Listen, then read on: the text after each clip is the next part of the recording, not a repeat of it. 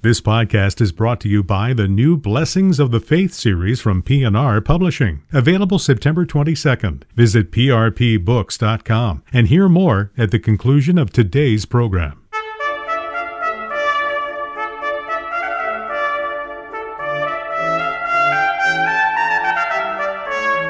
This is Theology on the Go, a brief interview about an eternal truth. I would hope that Christian leaders today would sense how reliant biblical authors are on the scriptures and that they're a model for us and what we should do.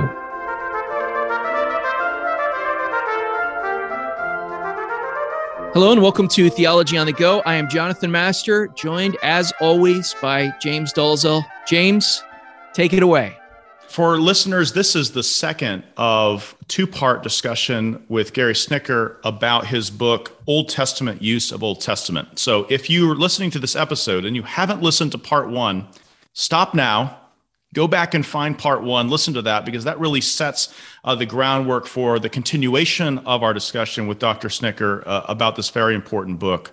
He is treating the question of how the Old Testament authors themselves uh, appropriated and exegeted Old Testament texts. Uh, and in this episode, we just con- continue to um, pursue this theme with Dr. Schnittjer. So we're we're glad to have him on the show for the second time. Gary, I, I have I, I want to um, get a little more pointed in terms of the use of this kind of thing. I, I, in my mind, and I, I think in James's mind as well, your discussions have already demonstrated why this is a useful volume for pastors and why this this kind of study is useful for for ministers of the gospel.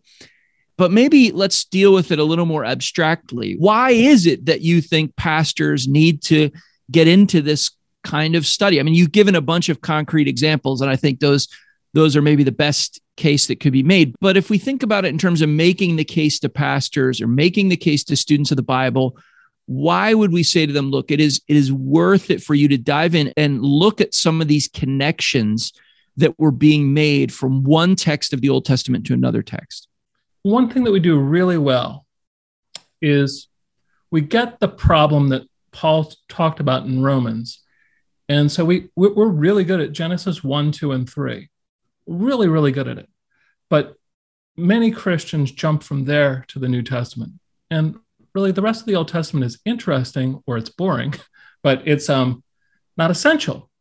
Um, and that's part of the tragic issue because the Lord wasn't just messing around with Israel and with the law and with the covenants.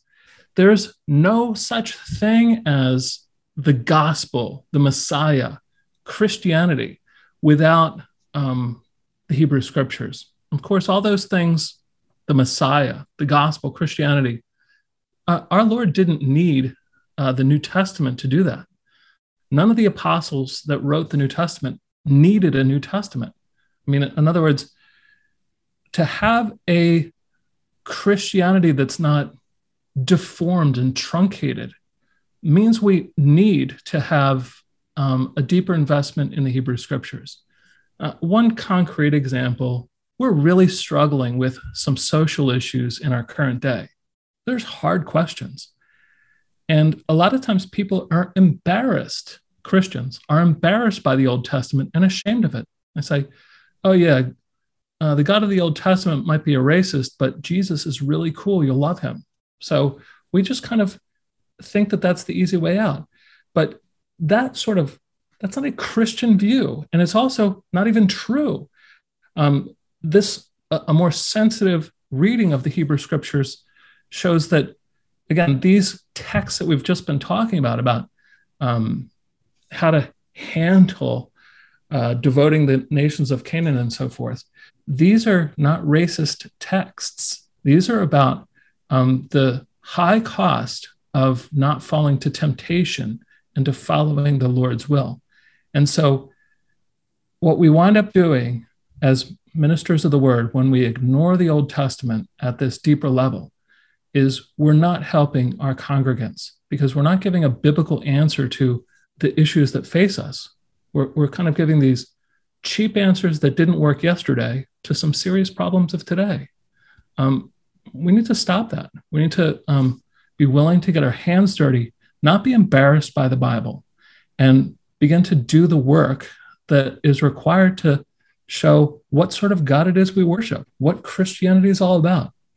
Um, none of Jesus' sermons or Paul's teachings or any of his associates, they didn't seem to be very inhibited by being stuck with the Old Testament. So then, how would it work, um, or how would you envision it working? A pastor is is preaching through an Old Testament text, or perhaps preaching through a New Testament text that alludes to or, or quotes from an Old Testament text, because this is a reference book. It's you're not probably not going to read it from page one all the way to the end in, in succession. You're, you're going to then go to Jeremiah, the Jeremiah section, look at the particular text in question, and then and then as it were, work backwards from there. Is that how you envision a pastor using this effectively? I would like to imagine that before the next minister uh, decides to do a um, series on Ruth, they might read the whole chapter on Ruth in a book like this and think with the author. Or if they're doing a series on Jeremiah, read the whole chapter um, in, in, this book, not just pick, you know, this mm-hmm. entry, mm-hmm. because the, the, whole point of um, sort of getting our hands dirty at this level is to think with the biblical authors, to learn the biblical authors' tendencies. What are their go-to texts? What are the things that bother them? And it's when we can start to sort of appreciate and sense what is really bothering Jeremiah or the author of Ruth, that can help us to move away from sort of these um, lightweight, fluffy sermons that aren't really helping um, to get at the uh, debilitating problems that are impairing people from serving the Lord today. Right. And that goes back then to your earlier comment about the fact that as you went through this, uh, systematically, you started to see that different authors had different concerns and had different favorite texts and different serious questions that were on their minds. And it's we we know all of this is under the inspiration of God's Spirit, but but nonetheless, there are these these tendencies that that show show something of their circumstances. That's helpful. So read those chapters first, and then also there are individual texts that you pull apart and develop in some detail yeah, this is not competing with commentaries or historical context or literary context. This is an area that's not received adequate attention in its own right. And it's a shame that it hasn't because nothing was more important to the biblical authors than their scriptures. And this isn't true of just the New Testament authors, this is true of biblical authors. I mean, there were there's a canonical consciousness and it emerges. I mean, we don't want to put a full-blown canon um, back into the Old Testament or anything like this, or into the New Testament for that matter. But we want to see that there's this valuing of the scriptures. We think about Deuteronomy, for example. In um, Deuteronomy, it calls families to study in Deuteronomy 6. Uh, it, it, says, When your children ask you, then tell them the story. Uh, this is Deuteronomy 6. Um, the prophets need to teach in accord with Torah, Deuteronomy 13. Kings, civil leaders need to study the Torah daily. Um, when they had ceremonies, Deuteronomy 27, they were to have monuments inscribing scripture upon them. Um, they were to, Deuteronomy 31, they were to have assemblies and read Torah at regular intervals. Uh, we have Torah, Moses leaves it behind as a written testimony to the people. And there's um, uh, uh, this sort of repetition um, of Torah. It's at every level of society in Deuteronomy. It's pervasive. And that's what Deuteronomy is, as a reinterpretation of the Torah before it. So Deuteronomy is modeling what it calls for. It's calling for this. Uh, it, it's not memorize your favorite verse and move on, or something like we sometimes do, but it's recognizing that people at every part of society need the scriptures and need constant study of the scriptures. The scriptures are a gift from God. And uh, I would hope that um, Christian leaders today would begin to sense how reliant biblical authors are on the scriptures and that you know they're a model for us and what we we should do as well Gary, one final question, because I know we've, we're in the second of two parts uh, discussing this with you. And I had I should have put this in a bit earlier, uh, but it is it is just with respect to um, the way in which your volume grades the Old Testament use of the Old. And I again, I know that you spent a lot of time kind of developing this, and you expect that you'll probably get some blowback from certain scholars. But I, I want to leave that aside and just say for the reader, you have a kind of academic grade, an A through D, uh, so to speak, in terms of how the Old Testament uses the Old.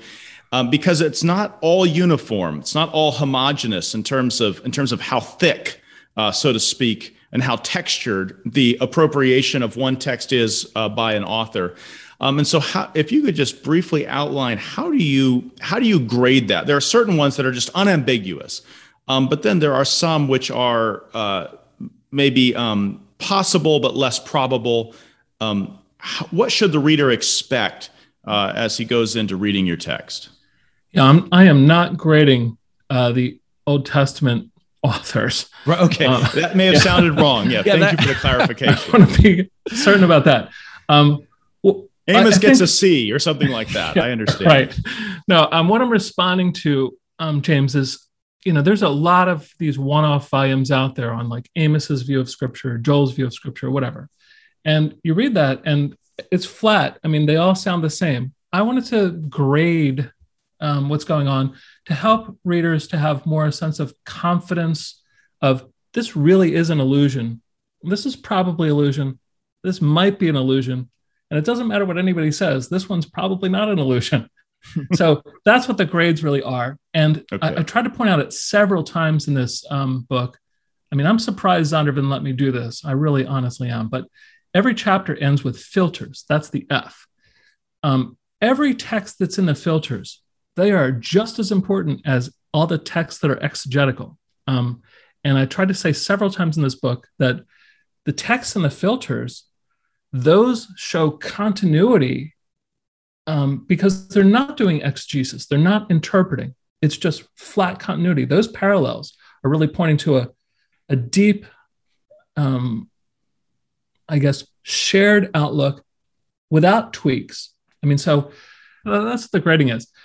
Um, but it's a bit involved. And so the reason I did the grading, James, I wanted to both give student readers a sense of greater confidence, less confidence, but I, uh, I also, so I wanted to be transparent. But the other thing I wanted to um, do is uh, kind of help people think through that whole thing. So, for example, the Psalms are an entirely different situation than the narratives or than a um, prose discourse. And because poetry is such an elevated um, way of communicating. And so we need to have different expectations for allusions when we come to the Psalms than we do uh, to a prose discourse. So anyway, that's that's the sort of thing that makes it um, both, I hope, helpful to students uh, and to ministers to kind of get a sense of where things are more subtle or where they're more blatant, and I also hope that um, you know readers should feel welcome to disagree. Um, but I, I would hope that readers disagree based on evidence. And so we would love to, you know, anybody should wrestle with these things based on evidence. I give it a B, a reader might want to give it an A or a C. That's fine. But if we're talking about evidence, then we're kind of beginning to have to put our stock in um, our studies. Gary, we're out of time even in this second episode, but we are, um, I know I speak for James in saying we're really grateful for you as a friend uh, more than anything. And then also uh, just your work here, which we have benefited from and which we think our students will benefit from. I'm going to use this book. Uh, I've required it of all my students already. And so uh, thank you for that. Thank you for giving us two episodes worth of your time and um, for just the the rich clarity of your answers. So thanks so much. Thanks for having me on. I appreciate the um, some of the pushback and probing questions and not let me just give you cliche answers. But it, it it's a it's a pleasure. Um, I I really am am grateful for Christian leaders to really be thinking about uh, the Old Testament in a way that it is. It's Christian scripture. And so to begin to think about it in those constructive terms. James, we've uh, talked a lot about this book off the air uh, with Gary and, and just between the two of us. We've seen versions of this, uh, of the work here. And so uh, between the two of us, we've had a lot of these conversations. But I do want to emphasize again that we're very genuine. I'm very genuine. I know you're very genuine in in our interest in the book and, and our and our assessment of its value. I mean, this really is it's very rare to find a, new book that you think is going to be a standard reference. Our effusiveness is not uh, merely because Gary's a good friend. Um, yeah. It, it's because the work is really uh, in the modern literature without parallel. Um, I'm not sure, you know, there are, he's right. The, the, the New Testament use of the old, that literature is, is quite voluminous and helpful. Mm-hmm. Um, but there's there's really nothing quite like what he's doing. A couple of years ago, when he presented this in a faculty meeting uh, where we were all there together, I sat there kind of slack jawed uh, for a couple of reasons. First of all, thinking why hasn't someone done this already, and then secondly, thinking of just about the years that it took Gary to do this. This is not the kind of book where you sit down and you say, you know, in 24 months, I think I can whip something together for a publisher. I talked to him one time and he he he basically said that this book is uh, is the culmination of the last 20 years of mm-hmm. his career uh, the kind of book that he couldn't have written uh, as a younger man. And, and, the evidence of that is just right when you receive the book and open the first pages, you can see that you're holding something of, of great learning and of enduring value and really without parallel. And I, I can imagine this for the next 30 or 40 years being one of those books that is going to be in every institutional library, every pastor's library, church libraries um, and it's not going to sit there gathering dust. This is going to be the kind of thing that is in arm's reach, on the desk, truly a desk reference um, kind of book uh, for anyone preaching or studying the Old Testament. Yeah, I mean, I've I've known Gary for over 20 years, and and and it's true. I mean, this is the kind of thing he's been talking about for a long time, but it's it's the culmination of years of scholarly work. And I agree with you. It's it's going to be if if you're doing serious exegetical work, which pastors should be. And I think that's one of the subtexts to me of this whole discussion with Gary. We need to be Bible people. And if you're doing that, and, and you ought to be, this is going to be next to your your BDAG, your Brown Driver Briggs. I mean, your your your, your Greek lexicon, your Hebrew lexicon. It's it's it's going to be a reference book that you will you will use. And I and I agree with him too reading the chapters in preparation to study a book is valuable and then you can go back and see the specific work he does on individual texts it really is it really is something you're exegeting a portion of scripture that is itself an exegesis. Uh, in many so cases right. just to come at it with that awareness and to have some guidelines to kind of sort that out even even before you get underway exegeting and expositing uh, for your congregation uh, is is going to be just invaluable i think well, I agree. We could go on and on, and you know, especially when we were talking with Gary, I thought we there were a couple passages I just wanted to ask him about, but I knew we didn't have the time. But uh, for those of you who are listening, who are interested in entering to win a copy of this book. We offered this at the end of our first episode, and we offer it again now. You can give us your information on the Place for Truth uh, website and then go to the Theology on the Go link. There's a place for you to enter and uh, potentially win the copy that we have from Zondervan of a book by book guide, Old Testament use of Old Testament. We thank all of you for listening to both of these episodes, but particularly our episode today. We love hearing from you with your questions and comments, so feel free to send those in. If you think there is someone else in your life who might benefit from this, please pass it along. If you're using Apple podcasts and you can rate and review uh, this podcast, that helps us get out the word. So please do that. And again, thank you for listening to Theology on the Go, a brief interview about an eternal truth.